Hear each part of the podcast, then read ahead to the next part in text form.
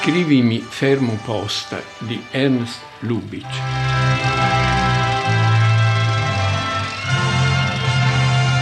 Buongiorno, buongiorno, buongiorno, buongiorno, buongiorno. Buongiorno. Oh, sentite questa. No, no. Cosa c'è? Dormite ancora? Guardate me. Scommetto che ho dormito meno di voi. Amici, compagni e cittadini. Lubitsch ha inventato la commedia in cinema, la grande commedia americana, la grande commedia degli anni 30 che nasce un po' dalle origini ungheresi, dall'abilità tecnica di certi autori di commedie di allora per divertire il pubblico borghese, il pubblico del teatro dei boulevard, come lo si chiamava allora. E, ehm, e però eh, lo ha fatto con uno spirito, con una maestria straordinaria, ma anche con uno spirito ironico, con una presenza, con un'intelligenza straordinaria. Ripeto, i maggiori registi di quel periodo gli devono tutti qualcosa. Ecco. Ma questo film di cui voglio parlare, Scrivimi fermo posta, nella versione americana, nella versione internazionale si chiamava Profumeria, un negozio di profumi. Eh, nel film si chiama come dal nome del padrone, interpretato da Frank Morgan, grandissimo caratterista, mh, mm, si chiama Matuszek, il nome del padrone, il nome del padrone. Si chiama Budapest, ovviamente le commedie ungheresi si svolgono a Budapest, e Lubitsch rispetta l'ambientazione ungherese, non la trasferisce in America come ha fatto per altre storie. Ma la cosa singolare è questa, che questa commedia sentimentale, con più personaggi, tutta ambientata dentro questo negozio di profumi e di, non di profumi, di regali, di, di cose un po' frivole no? per, per un pubblico borghese, piccolo borghese, nel cuore di Budapest e ha alla base una piccola commedia degli equivoci, come le hanno fatte tanti, dai romani a Molière, non è una novità la commedia degli equivoci, ma qui funziona particolarmente perché c'è questa ambientazione del negozio, gente che va, gente che viene in qualche modo, delle piccole tensioni tra le persone che lavorano nel negozio, del fatto che il bonario è bravissimo padrone, però ha la moglie insidiata da uno dei suoi dipendenti antipaticissimo, nel film interpretato da un attore meraviglioso, Joseph Schildkraut, che era un attore viennese di Max Reinhardt che aveva lavorato con Rainer per anni, vinse un Oscar anche lui per, fece, per la parte di Dreyfus nel film sulla vita di Zola fatto da William Dieterle negli anni 30 per la, per la Warner. Era un attore che poteva fare i buoni e, e, i cattivi con uguale maestria. I nostri clienti sono tutti della piccola borghesia. Borghesia? Qui. Che clientela crede che abbia Blatt e che se volesse mi riprenderebbe? Perché non ci torna? Oh, quella è un'altra storia. Se decidessi io la impiegherei, ma non sono io il padrone. Perché non vuole che lo veda? Perché è di malumore oggi. Proverò io a metterlo di buon umore. Cara signorina, sono qui da nove anni e conosco Matucek da cima a fondo. Saprei predire ogni suo pensiero. Il perno è due impiegati, una ragazza e un ragazzo, che si detestano, che proprio non si piacciono, si fanno... Insomma, non si fiano l'uno nell'altro, si fanno i dispetti di tutto, eccetera. Però poi piano piano veniamo a scoprire che eh, per strani giri, insomma, si scrivono delle lettere d'amore fermo posta, come si usava allora e si è usato ancora fino a, tempi recenti anche in Italia. Eh, Scrivimi fermo posta il titolo dell'edizione italiana che funziona anche se l'originale è il negozio dietro l'angolo, The Shop Around the Corner. E questo trionfo di una certa piccola borghesia vagamente consumista, però dove ci sono i padroni che sono però bonari, simpatici, eccetera, i dipendenti, con una grande famiglia. E tutto questo girato mentre in Europa si è scatenata la guerra. Durante la guerra mondiale, no, Lubitsch osò fare questo anche in qualche modo come risposta agli ideologismi nazisti e come idea di un'Europa, di un'Europa diversa. E fu in questa chiave che il film venne anche letto dai critici più intelligenti dell'epoca. E mettermi le corone in una busta e dica a Peppi di portarle subito alla signora Matuszek. Seppi non c'è, ha un bel po' di pacchi da consegnare e non tornerà che dopo colazione.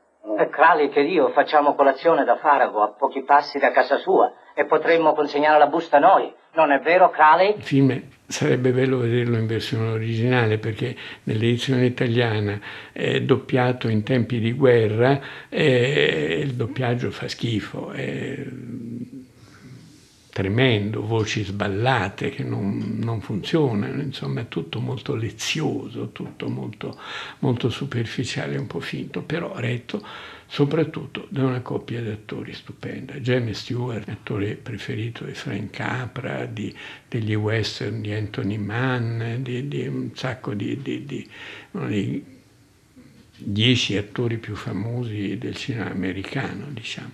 Margaret Sullivan è meno nota, però era un'attrice di teatro e di cinema molto amata negli anni 30 perché sapeva fare sia la commedia che il melodramma, ha fatto dei melodrammi dove veramente strappa le lacrime allo, allo spettatore, no?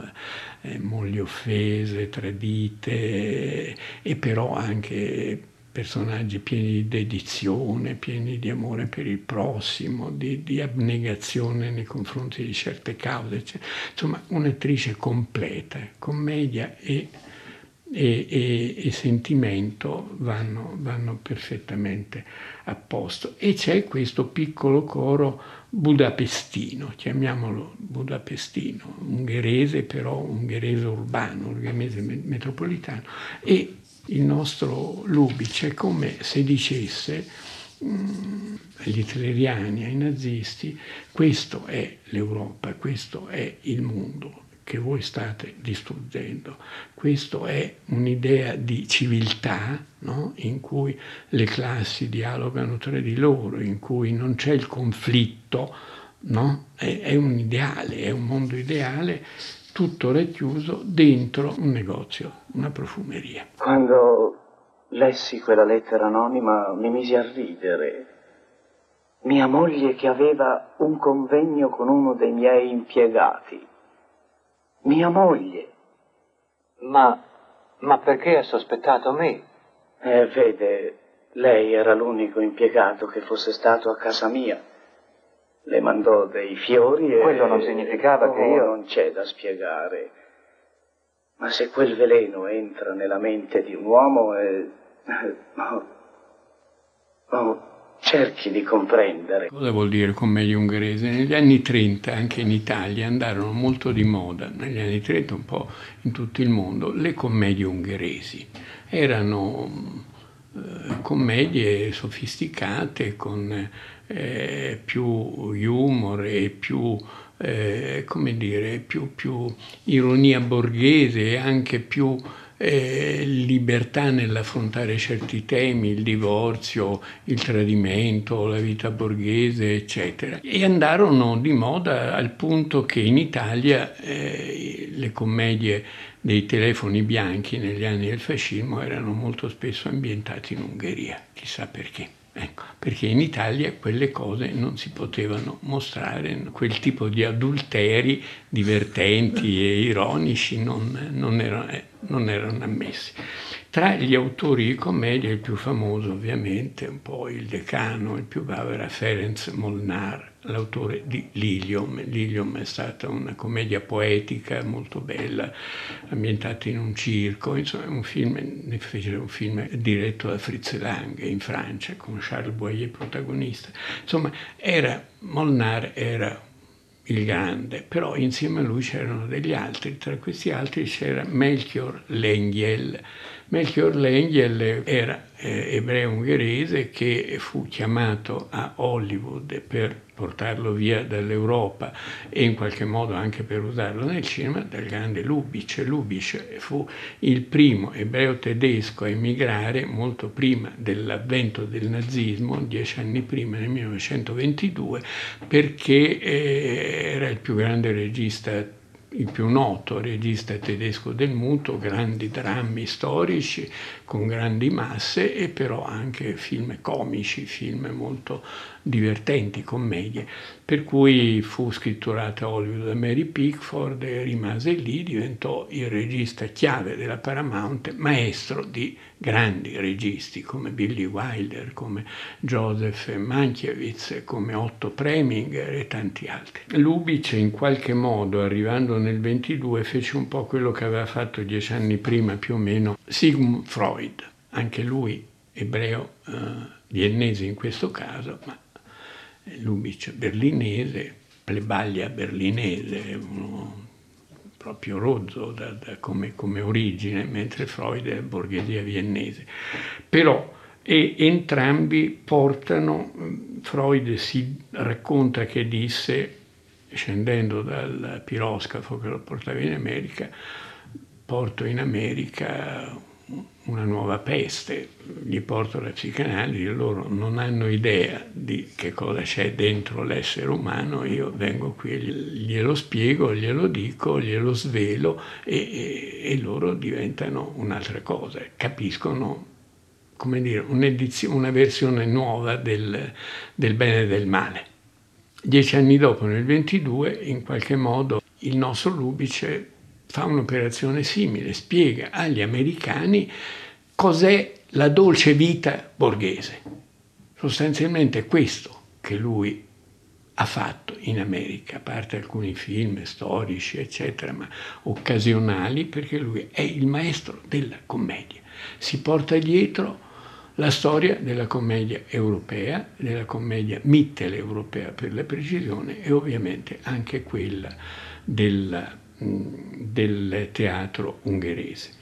E si porta dietro, per esempio, Melchior Lengiel. Melchior Lengiel è l'autore di, di due film per Lubitsch. To be or not to be, Vogliamo vivere, una satira del nazismo fatta durante il nazismo, una satira di Hitler fatta nel momento in cui Hitler è nel suo periodo di massimo trionfo, molto prima di, di, di, del grande dittatore di, Chaplin, e Ninochka, che è una satira del modello sovietico nei confronti soprattutto dei personaggi femminili con Greta Garbo, che non era a dir poco. Far ridere Greta Garbo fu una grande rivoluzione nella storia del cinema americano. Come ho potuto sospettare di lei?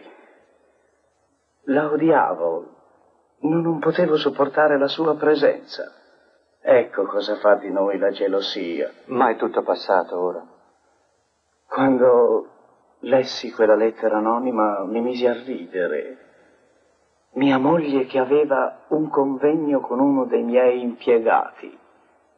Mia moglie. Ma, ma perché ha sospettato me? Eh, vede, lei era l'unico impiegato che fosse stato a casa mia.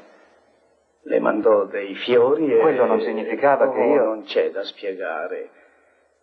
Ma se quel veleno entra nella mente di un uomo... È... Tanti anni fa io ero molto amico di un grande studioso meridionalista, Maglio Rossidoria, che aveva una moglie Anni e chiesi a Anni, che era mia cara amica, come sei nata, da dove sei sbucata fuori, no? questa strana assistente sociale o studiosa sociale che poi, eh, per cui, che fa perdere la testa a Maglio Rossidoria e che poi lo segue in tutte le avventure meridionaliste negli anni 50-60 in Italia. Lei dice, ma sai, io da bambina ho passato l'infanzia sulle ginocchia di Greta Garbo. Io restai sbalordito, ma cosa che c'entra con Greta Garbo? E lei mi raccontò che eh, suo padre, grande commediografo, famoso commediografo, molto rappresentato anche in America, ungherese, venne chiamato a Hollywood da Lubitsch perché, eh, perché in Europa c'era la persecuzione degli ebrei e era una donna molto spiritosa e intelligente che mi raccontò di questa sua adolescenza a Hollywood in casa di Lubitsch e sulle ginocchia di Greta Garbo, una storia abbastanza singolare, anche perché era un periodo quando mi raccontò queste cose in cui era tornato di moda grazie a delle retrospettive televisive e, e veneziane, era tornata di moda la commedia americana degli anni 30 e Lubitsch ovviamente era il maestro. Sa cosa desidererei? Quando il campanello suonerà alle otto e mezzo e lei aprirà la porta, che invece di pappa trovasse me. No, no, non complichiamo le cose. Allora le direi Clara, Clara. Oh no, la prego. Amor mio, Clara, non resisto più. Prendi la chiave, apri la casella 237, strappa la busta, leggimi e baciami.